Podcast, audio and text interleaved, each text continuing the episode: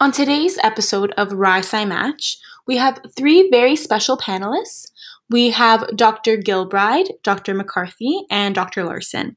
And today they'll be talking about their research, how they got to their position today, and they also share some advice for us students. So please lean in and enjoy this conversation with Dr. Gilbride, Dr. McCarthy, and Dr. Larson.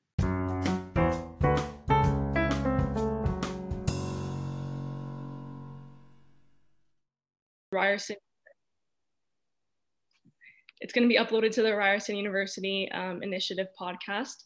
And so we will start off with a brief introduction with our panelists. If you guys could just tell us a brief introduction about yourself and your role at Ryerson. Um, Dr. Gilbride, we can start with you. So, hi everybody, good evening.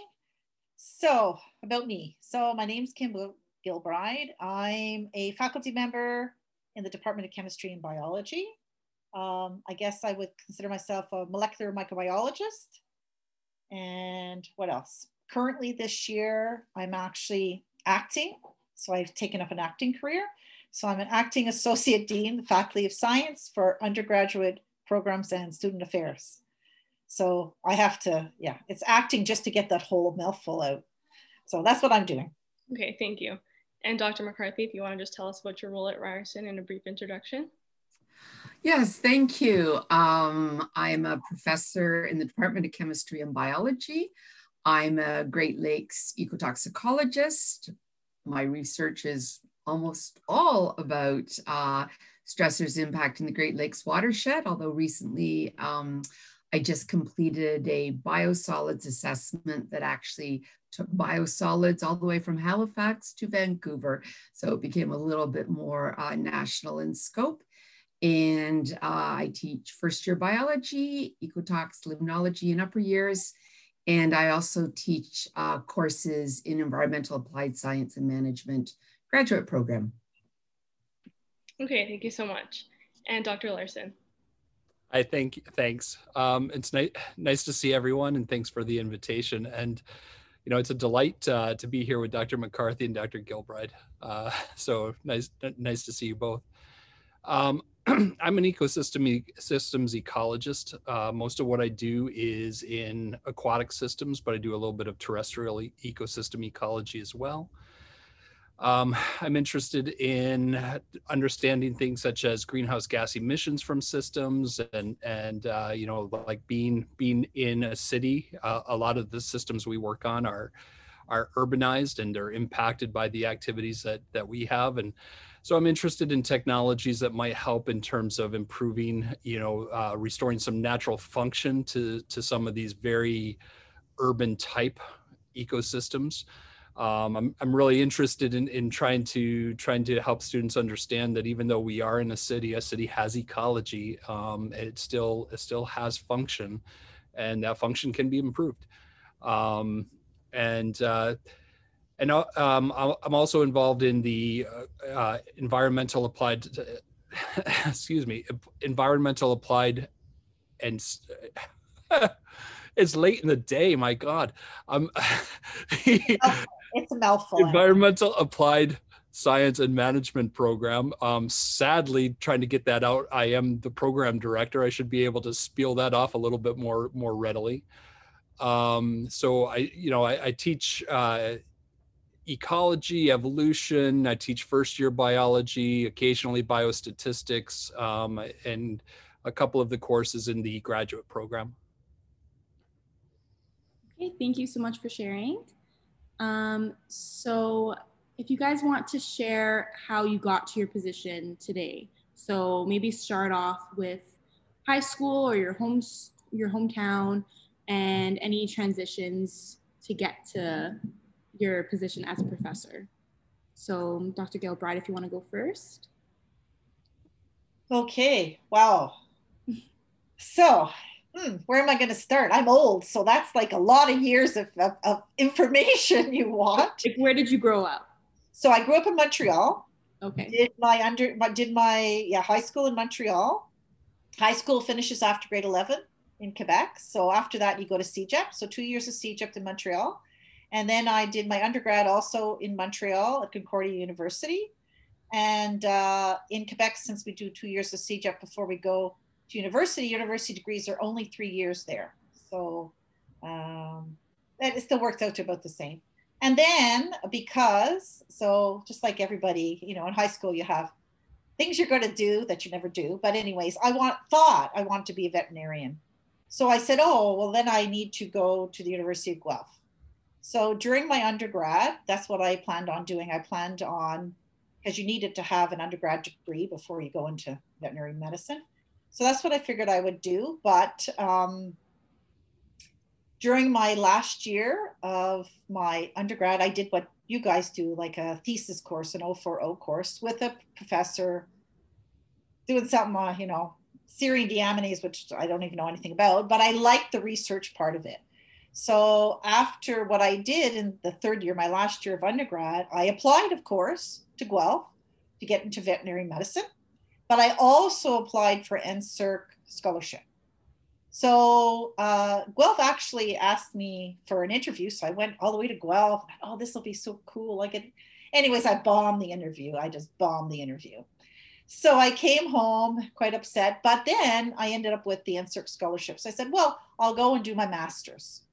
So I decided I'll do my master's at the University of Guelph because I couldn't get into veterinary medicine, but I, you know, figured I would. So that was my compromise. So I went there and did my master's in um, sort of well in microbiology but in, in, in animal diseases so that was my sort of closeness to veterinary medicine and then i decided after that that i wouldn't veterinary medicine still looked good but i decided that i liked the research better so i decided to do a phd and then i came to toronto. So i decided to do phd at university of toronto. Still stayed in microbiology but then i started learning more about molecular stuff during my phd and then when I was almost finished my PhD, someone, another student, so this is where networking comes in, they showed me an advertisement and said, look, Ryerson Polytechnical Institute, because that's what it was called back then, is looking for a faculty member. And I laughed. I said, Who wants to be a faculty member? Oh my goodness.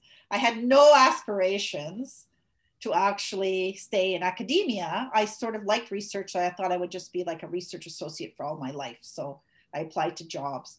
But, anyways, uh, I applied anyways because that's what I always tell students to do. You, you just apply to everything, just like I did in my undergrad. I apply to everything because you don't know what's going to happen. They asked me for an interview. So I came, but I said, so I was, so I had an interview just with the chair of the department, the first one. And the, and I'm, as you guys probably know, I'm pretty straightforward. So the first thing I said to him was, "Why are you asking me for an interview? I see that this job has already closed." It was like I don't know, 15th of August, and the job on the piece of paper the other student had given me said they looking for somebody to start July the 1st. so he said to me, "Yeah, yeah, we've already hired for that, but we are looking for part-time people just to do labs like TAs." So I said, oh, that's a good idea. I hadn't quite finished writing my PhD. So I actually came to Ryerson just as a TA. And then while I was here, another job came, another job was posted, and I applied. And I hadn't got any answers back from all the other places I had applied to. So, of course, I came and I did the interview. They offered me the job, and uh, I had no money. So I could wait for another job, but I decided I'd take this one. so I did. And then once I started, I, I really, I started, I loved it. And uh, I liked, well, you guys, I liked the students and I liked, I liked working in the lab with the students. That was always my favorite part, not lectures, but doing the labs. Nowadays, we have so many graduate students that you guys actually do the labs. But when I first started, faculty actually were in all the undergrad labs. So it's changed a lot. So, so yeah, you had your PhD while you were uh, a TA? Uh, my PhD I had at U of T. And okay. just at the end of my University of Toronto, like I was just waiting to defend, I was looking for jobs. And that's when I ended up over here uh, at Ryerson for a semester. Okay. Yeah. And, then, then I defended and I was finished over there. And then another job came here. So I said, oh, now I have my PhD. So now I can apply for this job. So I did. Um, yeah, and then you know just plugged along and here i am 30 years later just plugging along and yeah Do you know if they still have the NSERC scholarships? I know they have the. USRAs. Yes, they still have NSERC scholarships. Yes, yes, yes, for people who are going to do their masters and do their PhDs. And Dr. Larson can certainly speak to that too. Yes, and apply for everything, OGS, everything. That's one thing I always say like, apply to everything. You just don't know where the doors are going to open. Mhm. So I know everybody always has a passion, but I had one. But then when I tried something else, I realized, oh, I like that too. So you just sometimes don't know. Mhm. It's always good to try. I, you know, it's better to try and then say you don't like it, right? You try the Brussels sprouts and then you go, yeah, I really don't like them. Not a problem. You can't say that you don't like them before you try them. So And everything happens for a reason too. If your friend didn't show you that flyer, you I know. I think I think it's so. Yeah. I mean, this was like we went to. I don't know. It was like a sock off. I don't know. Whatever. It was like a student thing, and and he went into the hallway and he ripped it off the bulletin board and he brought it to me and he said, "I know you're almost finished. Look at what I found." perfect timing. Yeah. Yeah. And it's like what Marie said in the chat. It's a great lesson. That's it's true. Even if your dream company has filled their position, it still pays to apply. Yep. Yep. So you just keep keep things open. Yep. Um, yeah. And I guess I could have after I started here, I could have kept applying other places and and gone back more into the research world, but I don't know. It's I like it. It's a good job. And I'm sure Dr. McCarthy and Dr. Larson would agree. It's a good job. Yes. So And uh, Dr. McCarthy, do you want to say your journey, your hometown, schooling? Yeah, uh, Dr. Gilbride, mine is not as exciting as yours, but I spent uh, part of my childhood in Burlington, Ontario. And any of you who have a course with me, you'll know that a very progressive grade four teacher took us to the brand new site of the Canada Center for Inland Waters. And uh, it was just trailers at the time. The building had not been built, but the uh, impact that it made on this eight or nine year old uh, student has never um, passed me. You know, if we teach the children well, it's unbelievable what they'll do uh, later on going forward. Anyway, I spent my entire high school wanting to work at that Canada Center for Inland Waters. I went to Queens to do my undergrad, and there were also scientists there um, who actually also uh, did adjunct work at the Canada Center for Inland Waters. So it was perfect. I got a summer job at the Canada Center for Inland Waters, and I finished off my BSc from Queens. And I was all set to work on the research vessels, which I did for many years with my BSc. And then some incredibly wise mentors, uh, scientists at CCIW said, that's fine, but I think you need a higher terminal degree if you want to sit at the adult table and actually have any kind of influence going forward. And that was a real surprise for me. And so I um, started my PhD at the University of Waterloo, which at that time was deeply affiliated with Canada Center for Inland Waters. Got my PhD, went back to CCIW to do the postdoc, and this uh, fairly new now, Ryerson uh, Polytechnic Technic University, 1997, had a job application for a prof. And I just, I applied. I was never going to come here. I was never going to be a prof. I was going to stay at Canada Center for Inland Waters my entire time. And uh, in my job interview, they asked what I would like to do if I did come to Ryerson. And I said I wanted to flood the basement of Kerr Hall and start a water center. And so, under incredibly um, unsophisticated conditions, Dr. Gilbride, you will so agree with me. Um, research was set up and you know and i and i tell you guys this all the time. I mean some of the most um, ingenious research that i started with came from my fourth year thesis students. Um, there was no graduate program at that point in time. Um, environmental applied science and management was just starting to get founded. First graduate program at ryerson um, but was not fully up in place and it was my fourth year thesis students and uh, their work that really got um, necessary research for some of the uh, initial NSERC Discovery grants that I got. And the rest is history. I mean, uh, you know, as Dr. Gilbride said, lecturing with you guys is everything to me. Um, in fact, Doctors Larson Gilbride and myself have often taught you first year biology altogether. And uh, yeah, and then continuing on research and being innovative and, and bringing the students in to whatever research you're doing, just so incredibly important. So takeaway to students is follow a passion and and just see where it goes. Mm-hmm. Do you still keep in contact with the Canada Free Land Center? Canada Center for Inland Waters? Yes. Yes. okay. nice. Yes, absolutely. And, and and in fact, because I do do, I'm a Great Lakes ecotoxicologist. Um, yeah, I'm in contact with them all the time. You could even say half of us even grew up together. So it's uh, like old home week.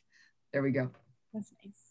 Okay, thank you. And Dr. Larson, to your hometown, schooling. Sure, sure. Um, I think my story is a lot less interesting than what you've heard so far. I, I, um, I grew up in in a small town in New York. Actually, I grew up almost in a small town of 300 in New York uh, on a dairy farm, and and uh, you know, I, I when I went when I went to to university, um, it was I went to a small school in in upstate New York.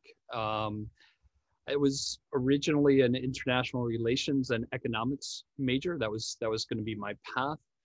And uh, but I but I always I'd always loved biology. Uh, you know that had been one of the possible paths, and and uh, so I got into you know I got into college and in New York, it's you know there's the liberal arts model where you take a little bit of everything, so no no path is really closed to you until you get well into into your program. And um, you know, I, kind of on a whim, in my in my in my second year, I took a course, and uh, you know, I took a course in biology, and and um, then I took a, a second course. My my only my second course in biology was the first semester of my third year, so I was that late coming to the party. And uh, you know, the guy that I that I was taking this class with was a phycologist. He studied snow algae, and this guy was just so excited to be alive every day. And in class, he would just dance from microscope to microscope and say, "Oh, I can't believe you just saw," you know, and he'd describe what we were seeing. And I didn't have an economics professor who danced at all uh, or showed the latest, the the faintest glimmer of excitement about what they did, and uh, that that hooked me. And uh, you know, so so I ended up as a research assistant with with him. Um, with one of his colleagues, I ended up going to a summer program at University of Montana and spent you know spent a summer doing field work in Montana. And that was the first time that it really occurred to me that a I need to switch over to the biology major, and and B that grad school was something that I would even imagine doing. Um, so I had to kind of you know hot-foot it a little bit to to be able to graduate in time, um, and then and then started to think about grad school. At the time it was a weird it was a weird period in in the US where it was actually easier to get into a PhD program than a master's program. So I ended up going into a direct P- entry PhD program at, at University of Notre Dame. Um, and uh, you know that was that was an amazing experience. I ended up with I ended up with a with a supervisor who uh, was there less time than me. Um, he ended up moving on.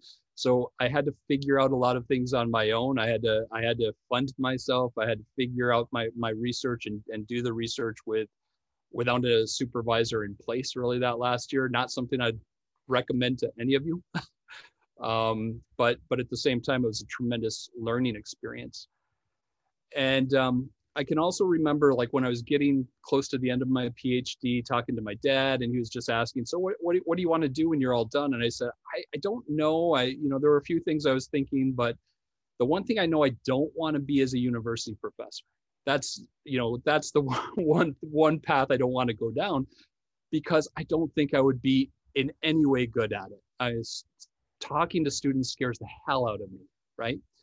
But then I then I had a chance, um, you know, to to actually teach at a small school when I was doing my postdoc. It was just you know like a small program in in uh, Michigan. Um, I was teaching at a small college in Buffalo when we moved back to Buffalo. I met, by the way, you know, I, I met uh, my my wife at Notre Dame. She's from St. Catharines, and she imported me. So uh, she, that's how I that's how I ended up in Canada. And um, you know, I, I I realized in those experiences at the colleges that I actually really loved teaching. You know, weirdly enough, that was that was probably the part of my job that I liked the liked the most, and I still do. Um, so I had an opportunity. There was a job ad for for a, a university called Ryerson. Um, I applied to it. I got an interview. I didn't get the job, um, but fortunately for me, um, there was an there was an opportunity to come on for for a one year contract. I said, yeah, okay, why not? I can commute for for a year, um, and now it's 17 years later, um, and it's it's a it's a great job. But you know what I would say is, you know, was it a, was it a really clearly defined, deliberate path? No, there's just tremendous amount of dumb luck along the way and rediscovering what it is that I want to do. I still find myself some days what thinking about like what do I actually want to be when I grow up. I'm not sure that I'm entirely done contemplating, you know, pathways that are that are that are open. So okay. thank you. Yeah, it's nice to see that like no one really had like you guys haven't really had a clear set path, especially like for us students and our point of view because we're all trying to figure out like what we what we want to do um, after university. You guys touched on uh, in your introduction what you wanted to be as a kid or in your early adult stages. Um, but were you guys good students in like high school and university? Um, Dr. Larson, we can start with you. Yeah, I mean, in high school, I was. You know, high school, I was. I was absolutely a nerd in high school. Um, the thing that was the thing, thing that was great is like in, in, is is that in high school I was just this dork, right? Um, and then I got into in, into university, and I fit in a little bit better there got to uni- got to graduate school and I was like, I okay, I found my group. I found my group of fellow nerds here. Um, yeah, I mean, I was, I was I was I was a good high good student in high school. In university, I was a pretty good student. Um, you know, I wasn't knocking it out of the park, but I was I was I was a pretty good student in high in university. Okay, thank you. Sure. And Dr. McCarthy. Yeah, yeah. If my career path seems a little bit straightforward. It really shouldn't have been. Um, I was, I was great in high school. I got down to the task at hand, and I hit Queens. And man, is it a party university! I was away from my parents for the first time and I crashed and burned my first two years. It was very, very sketchy whether I was going to make it through. And there's no way I was going to tell my father how badly I was doing.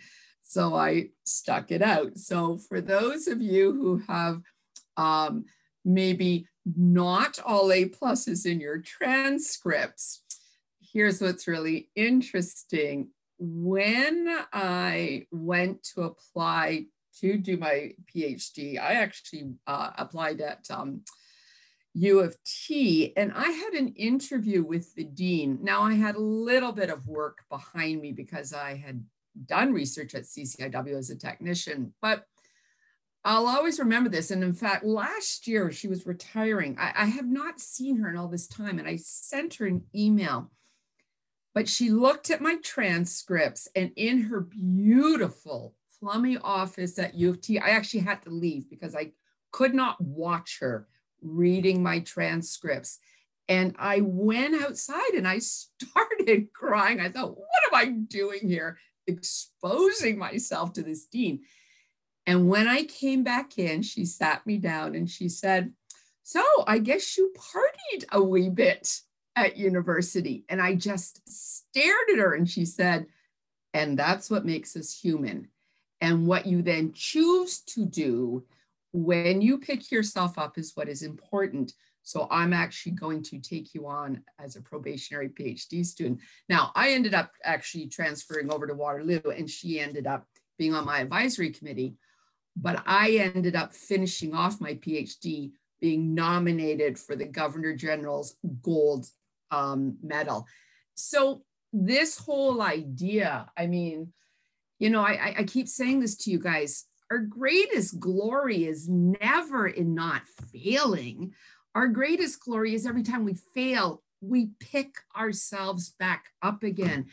And it's brutal and it's awful. And if you're looking at bad transcripts and it's academia or you have, you know, parents who are so, you know, set on A pluses and you had it all through high school, you need to pick yourself up and move forward. And you also need to find a dean like this dean at U of T, Pam Stokes. You've got to find those kind mentors who are so human and will see in you these incredible strengths. And then decades later, you need to send them an email and just say, You have no idea who I am, but what an impact you made. So, and here I am telling you guys this. I'm going to actually tell her that as well. So, there we go. Just keep persisting. Okay. And by the way, the Mars rover's name is Perseverance. And I think that that's staggering for what we're all going through. So there we go.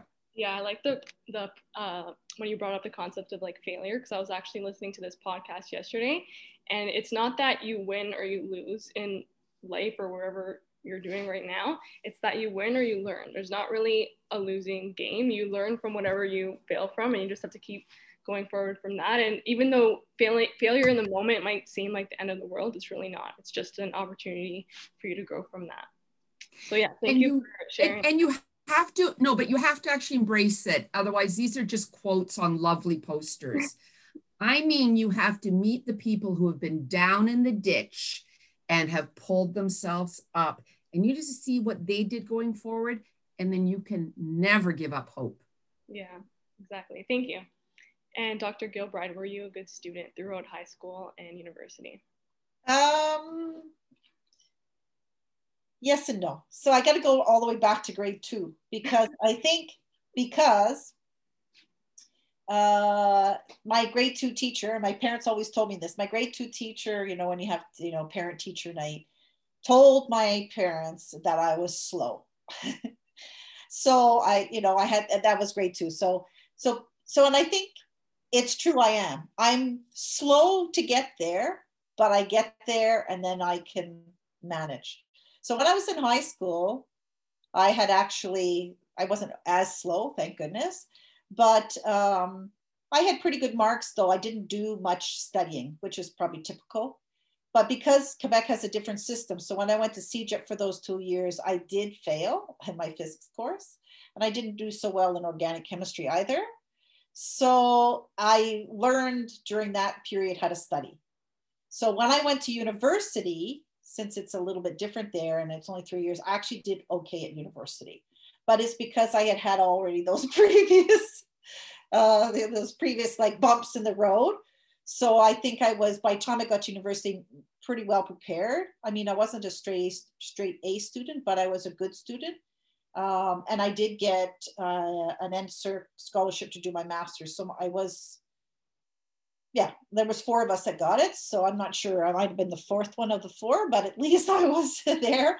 So yeah, I mean, you learn as you go along. Not everything is smooth, and and not and and many people are bright, and it doesn't show in their marks because there's many things you can be very smart about. It's not all about you know mark. It's not all about marks for sure. And if you decide to do research, definitely not all about marks because there's a lot other things in research besides just the the academic part of it. It's the organization part of it and the imagination part of it and coming with ideas. So yeah, I was, you know, I was a good student, but I wasn't like top top. And so I managed just like, just like, yeah, I think a couple years ago we had a survey in the faculty and we asked all the profs whether they had ever failed a course. And I think something like 60% of us had failed a course at one point.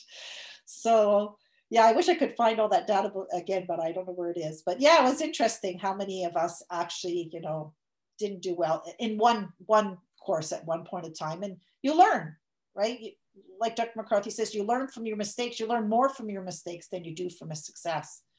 So, you know, I just made sure I didn't go into physics, right? Because I failed physics. I I appreciate physics now, but you know, decided to go into biology. uh, I think a lot of us are afraid to make mistakes, so we'll choose not to do something because we don't want to fail at it. So some people will choose not to take that physics course because they don't want to fail. But I think sometimes it's important, even just to like ground yourself and to realize that you are human and and you'll make mistakes. Everyone makes mistakes, and you just learn from them, like we said. So. And well, you know, you know how much physics, you know, when I do molecular biology now and we do gels, all I always remember physics because the longer the gel is, the slower it's going to run because the distance between yeah yeah all the physics comes back. I don't know. Yeah. I'm trying to think of that. So yeah, I can't think of physics right now. It's too late. um, I think there was a question in the chat uh, for Dr. McCarthy. Someone asked if you have a mentor. So I don't know if you all want to answer that. If you all have a mentor in your life. Dr. McCarthy, I don't know if she's frozen. Oh no. Actually, actually, thanks, thanks for that question. I have a ton of mentors. There are so many people I I just look up to. I mean, it, it, you know, competent and compassionate and and people who so want to help society move forward progressively. I yeah, I've got a ton. Just mention three there. Thank you. And so I'm curious about this myself. Um, so what do you spend most of your time doing at Ryerson?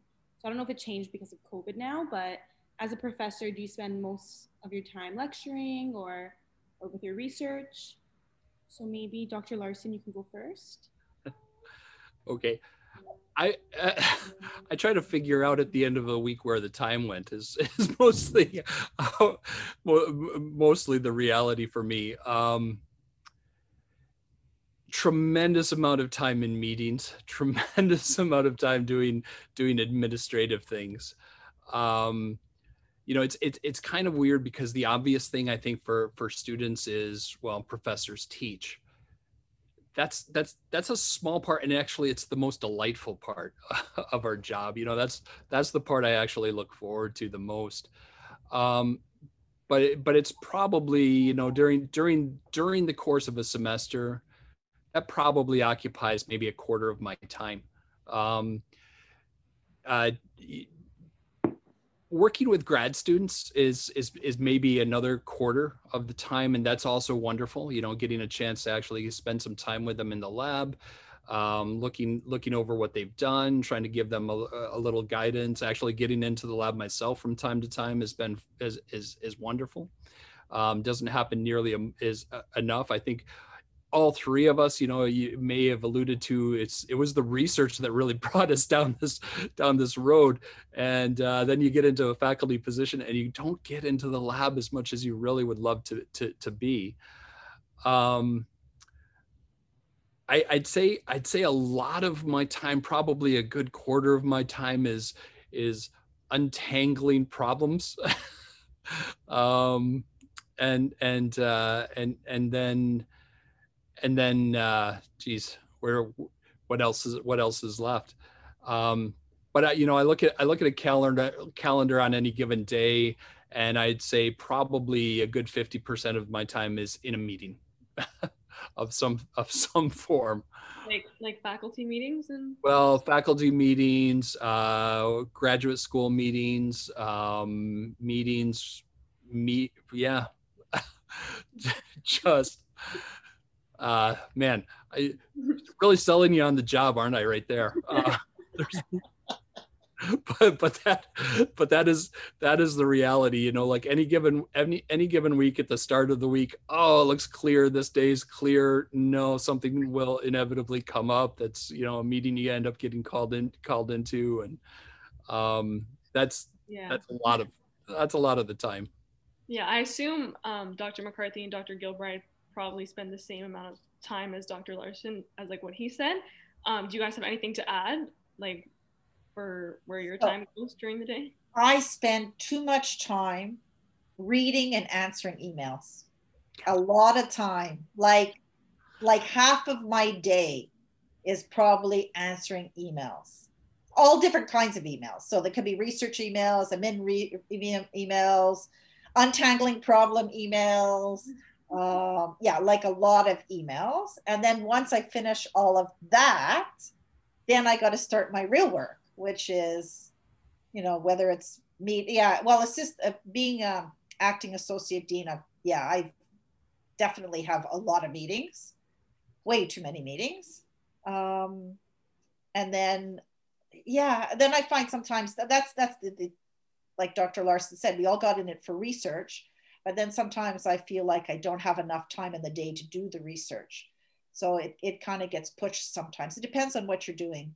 Um, every week is different. I, that's the fun part of the job. Okay so we're busy all the time. We have no time to think but it's a different busy every week. So that's kind of cool. And i think uh, you know you're doing yeah every week you're doing you're doing the same thing but not the same thing so it's you know like it's like you guys like you're taking a class but you're not learning the same lesson every week. You're learning a new lesson every week. And then the next year you're taking new courses. You're still in school and you're still taking courses but it's new courses. So it's always changing a little bit and it's always enough to keep you like on the edge of your seat going okay what are we learning now? What do we see now? What's what's happening now?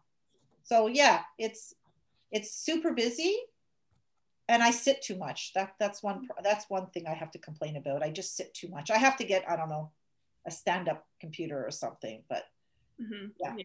I can yeah. agree. I sit too much too. Yeah, yeah. Um, so do you, I don't know. Do you guys spend like a lot of time preparing to lecture, or like preparing your slides or anything like that? If it's a new course, way too much time. Like I don't know. I don't know about Dr. Larson and Dr. McCarthy, but for every hour of slides probably i don't know three to ten hours depending on if you know the subject or you don't know the subject like i mean not for every slide but let's say for every every one hour one hour slot of of course it may take you up to yeah it depends on what you want to do. Yeah. Dr. mccarthy did you have anything to add for how you spend your time? Yeah I, I i think if you're in biology it's just there's something new every day, whether it's in medical biology, whether it's in environmental biology. And so if you're teaching, even first year biology, there's something new to bring to the lectures. I mean, I wish it was a bit more static. So, yeah, tremendous amount of prep, even for courses I've taught over and over again. Um, maybe it says that biology is really truly exciting. I, I you know but uh, yeah there's always prep. There's there's never lectures that you can just pull out from the year before and go oh yeah there we go i'm just going to present that. No way. It's too much stuff happening that you have to impart to the students i think.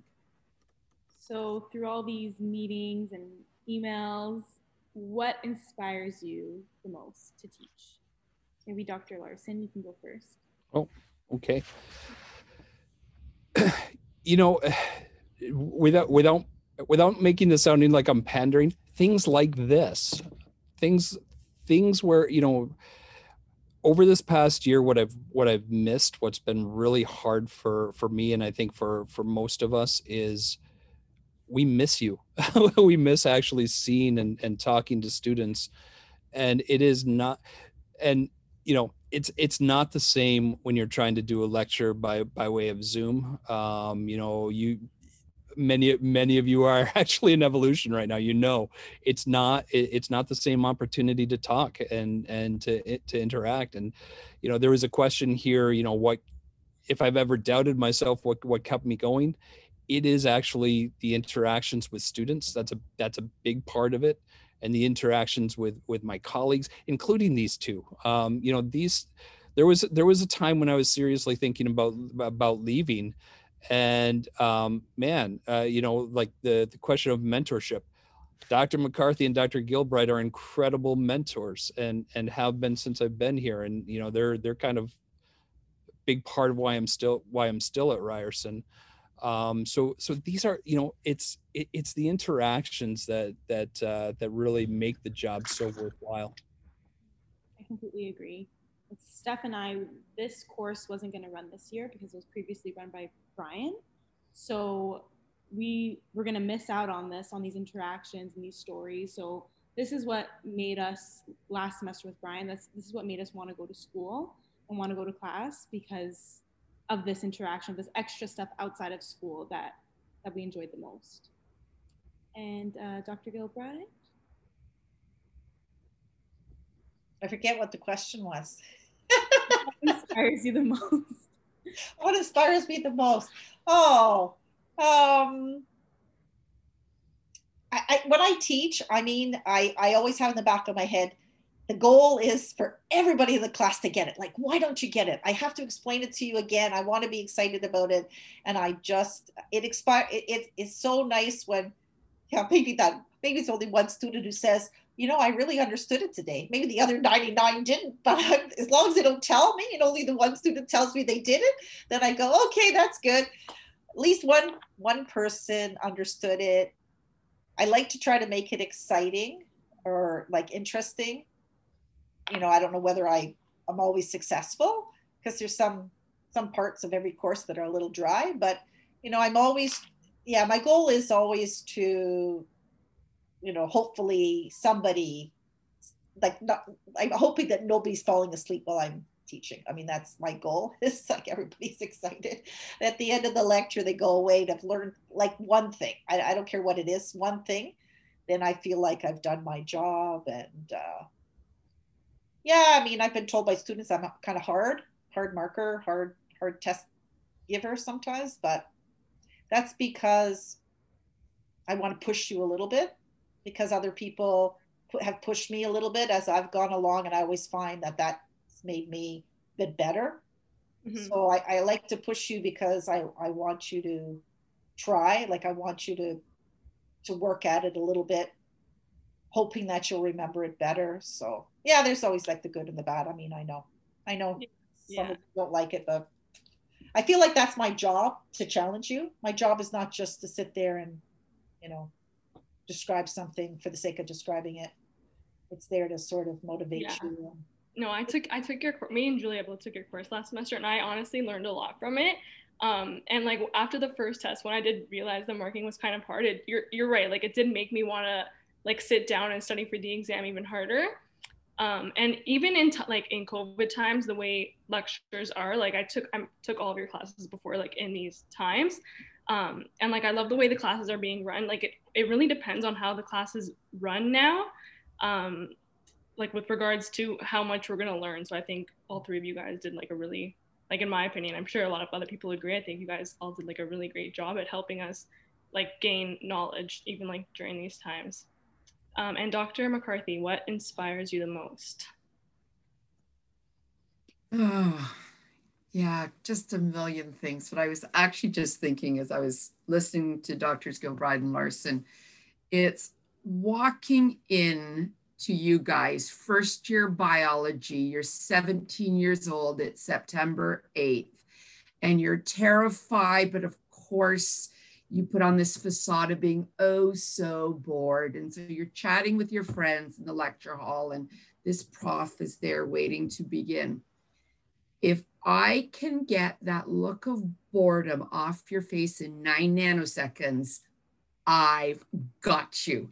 And that's what's inspired me. And after 22 years, that has never, ever ceased to amaze me.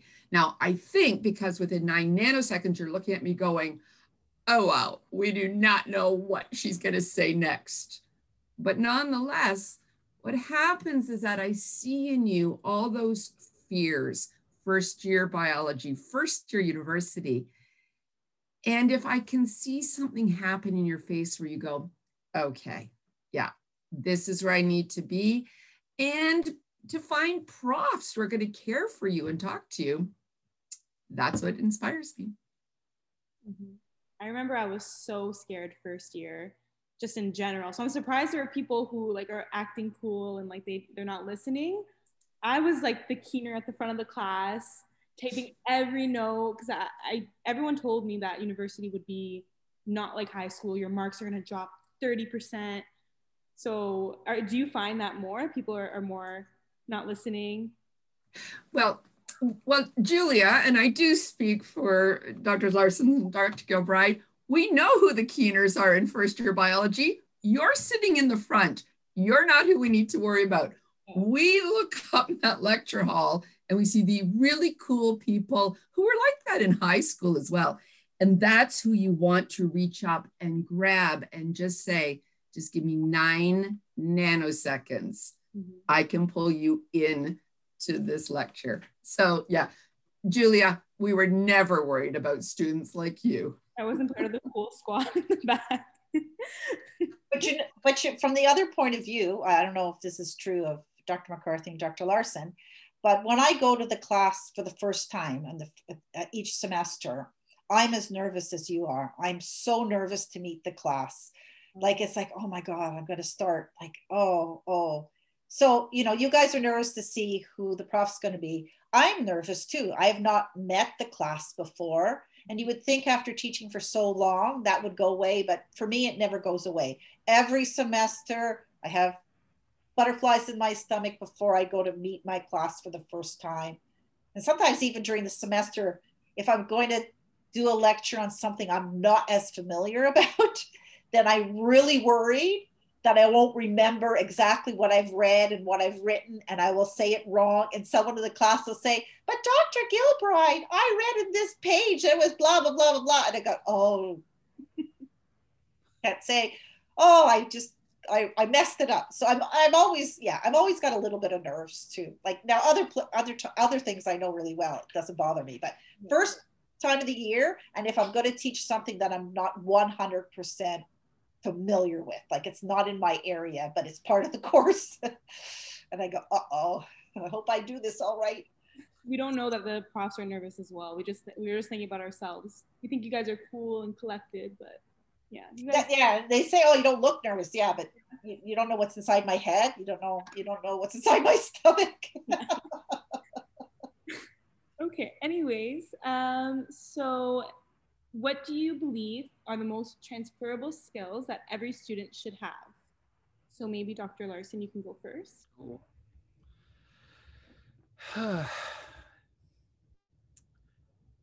I think, well, okay.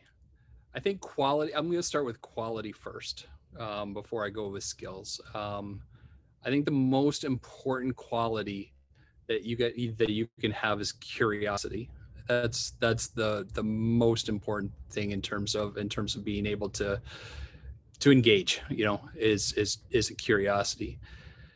As far as as far as skill sets um, this is going to be maybe sound weird coming from somebody in biology. Um, I'm, i'd probably go with math. You know the you know competence and competence in in math because you know what i find is that the students who are competent in math are also good problem solvers you know because they're they're good at just kind of understanding how things relate to one another. Um, and and and the other thing i'll say about that is that although i am a biologist i spend more time actually doing chemistry mathematical modeling statistical calculations contemplating water physics um, and and and less time actually, you know, and all how they relate to biology, but less time actually doing biology. So I, would say, you know, um, embrace the things you're uncomfortable with, including I know for a lot of students that is that is math skills that you feel uncomfortable with.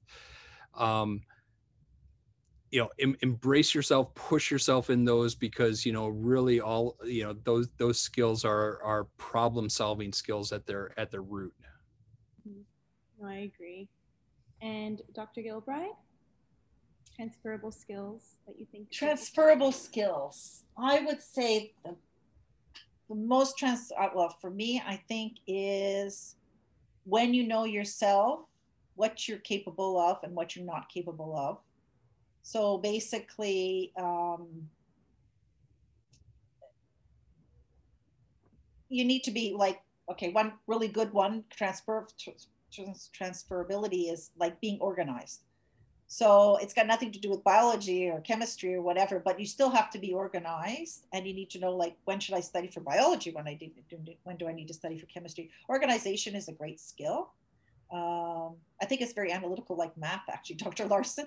So it's, sort of the same thing, you know, like you know how to to to you know put a Gantt chart together and you know sort of how you're going to go from one spot to the other spot. Not to say that things don't happen, that you have to move things around, but you do need to be a bit organized and uh, and communication. So whether that's written or oral, I mean, the best part that you probably get from an undergrad is the networking, like something like tonight, the networking you do with your peers. Because from years and years and years from now, you still uh, may need to email, like Dr. like Dr. McCarthy did to an old mentor. You need maybe to email one of these these peers and ask them something that you're not familiar with, but you know that they're good at. So that networking part of an undergrad degree is almost as important as the academic part. So knowing how to organize yourself and then knowing, you know, networking and keeping in contact with people because you you can't really learn if you're an island if you're just all by yourself. You really need to have all that. Yeah the networking part. And uh, a lot of people are willing to help too. That's something that sometimes you're scared to ask someone for help but like I, even i ask brian sometimes some like mcat questions and he's always willing to help because like even though he's so busy just just having that connection with him really helped me that's just like one person. So imagine just networking with so many other people. It could really. Well, that, that's why I said you need to know what you're good at and what you're not good at. So this is where when you know you're not really good at something, you know this is the time I need to network. I need to network and I need to ask because I'm not going to learn if I don't ask. Exactly. And you have to be not so shy to do that, which sometimes is really hard. But but take a friend and then you can go ask if you're if you're a little bit shy that helps of course it's hard virtually to do that but um, yeah email that's like i'm not shy over email I, I can be more confident rather than face to face so i think that actually kind of sometimes it helps with this virtual uh, yeah i know because i'm i'm amazingly i am a shy person and i was always very shy and i think i would have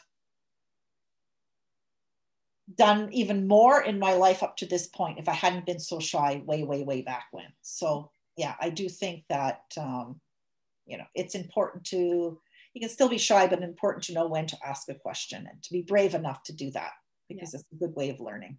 Yeah, yeah. I agree. And Dr. McCarthy, transferable skills that you think students should have?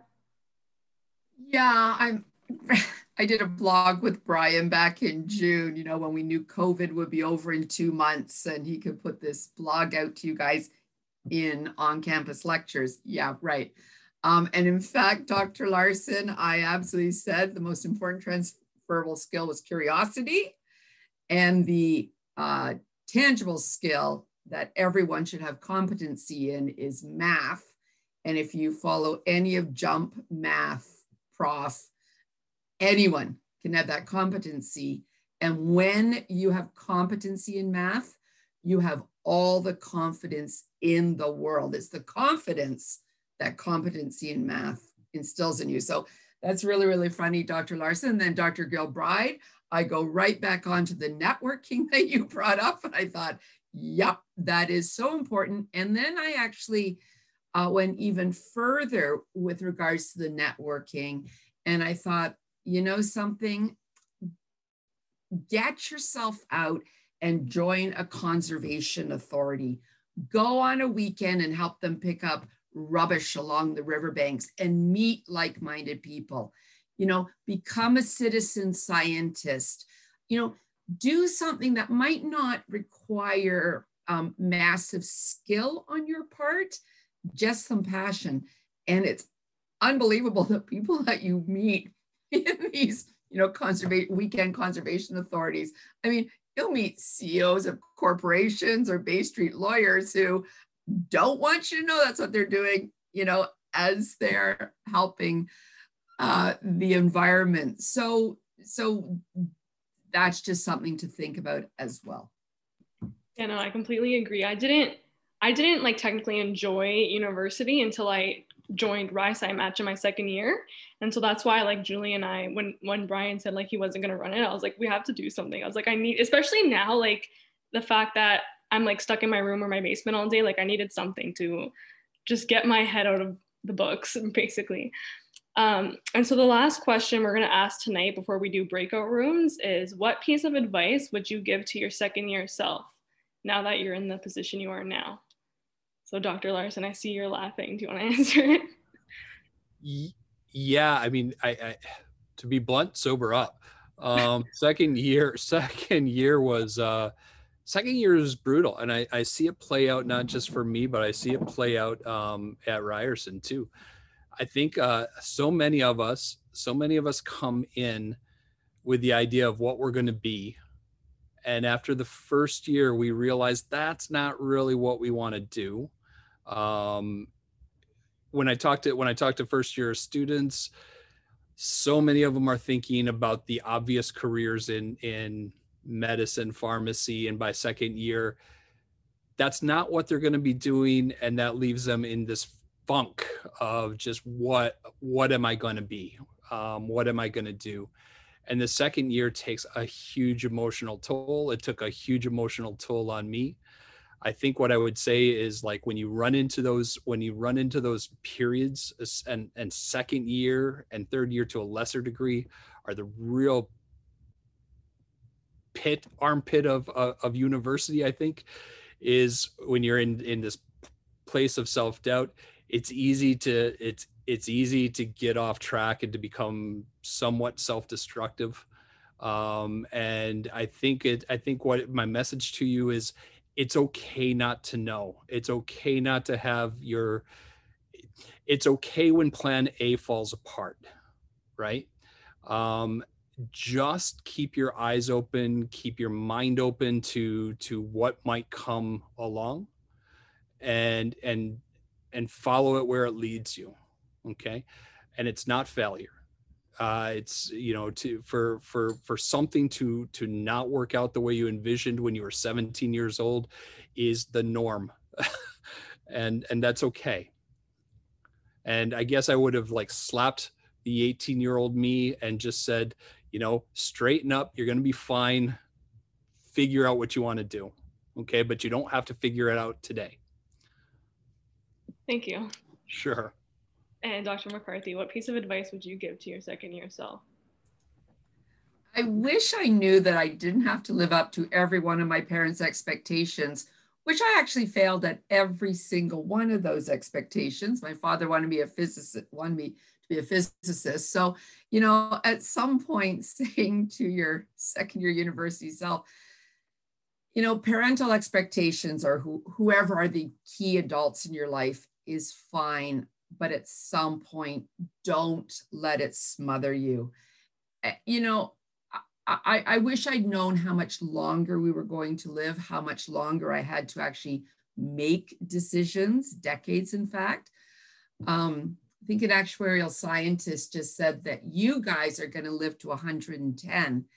And there's even the thought that the, you know, biological window of having children is going to be extended you know, because of health and nutrition. So I wish I'd known that I didn't have to have it all figured out by 25 years old or at the latest by 29. No way could you hit 30 and not have it so defined that track. So, yeah, that's what I would. Was it to my second year self I was going to say? Yeah. Okay. Yeah. And and again, there's so much pressure on you have a career that's so fulfilling immediately. Oh, and find a significant other that you're going to spend the rest of your life with immediately, and maybe even have a nuclear family immediately. And, you know, those pressures back then were, were absolutely drowning. They haven't changed those expectations. And we've just got to move way past that. If you know what you want to do when you grow up, when you hit 35, well done.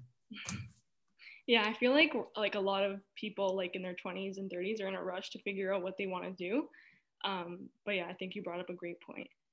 Thank you. Um, and Dr. Gilbride, what piece of advice would you give to your second year self?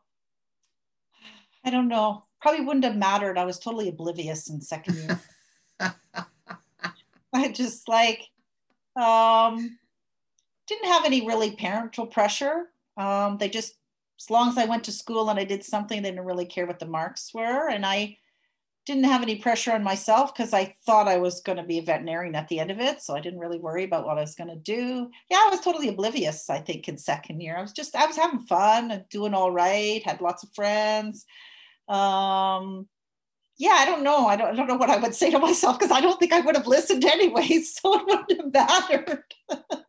I just thought it was everything was just hunky dory. I think when I was in second year, so that's just like okay, whatever. so uh, yeah, some of us are just like that. So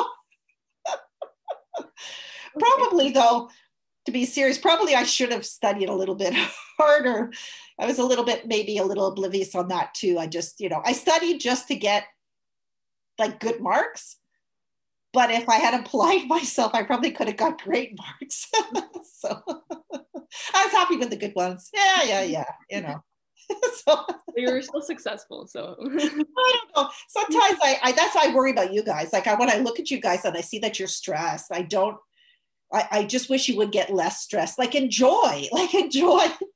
if I could, I'd give you a little bit of my like laissez-faire because you're only young once and you need to have fun. Like uh and and I think the world is nowadays puts a little bit too much pressure on you guys to to make too many decisions early. Like you're still young you know, drink a little like Dr. Larson and Dr. McCarthy. I mean, a little, just a little. and uh, yeah, have a little fun. And yeah, if you only get a B, so what? A B's not that bad, you know. Like, you know, it's not going to make or break things in the end. If you get a B and you had a good time, it's better than having an A and having a horrible time mm-hmm. getting the A. Yeah. right? You- like, yeah. So I, I would say, I would say, yeah. So I don't know what I would say to myself, but yeah, I managed to get through it. So yeah. But I need all of you guys to be less stressed. We will definitely try to be less stressed. Okay, um, so thank you to our panelists. We're gonna open breakout rooms now. So I'm just gonna open the room. So I don't know if you guys got the to the panelists, if you guys got a message at the bottom of your screen to join a breakout room and you should get to choose one. So you should just choose like your own name to go to that breakout room. Oh, not yet. I don't see. I can assign you. Yeah, I can assign you. I'll assign Dr. Gilbride.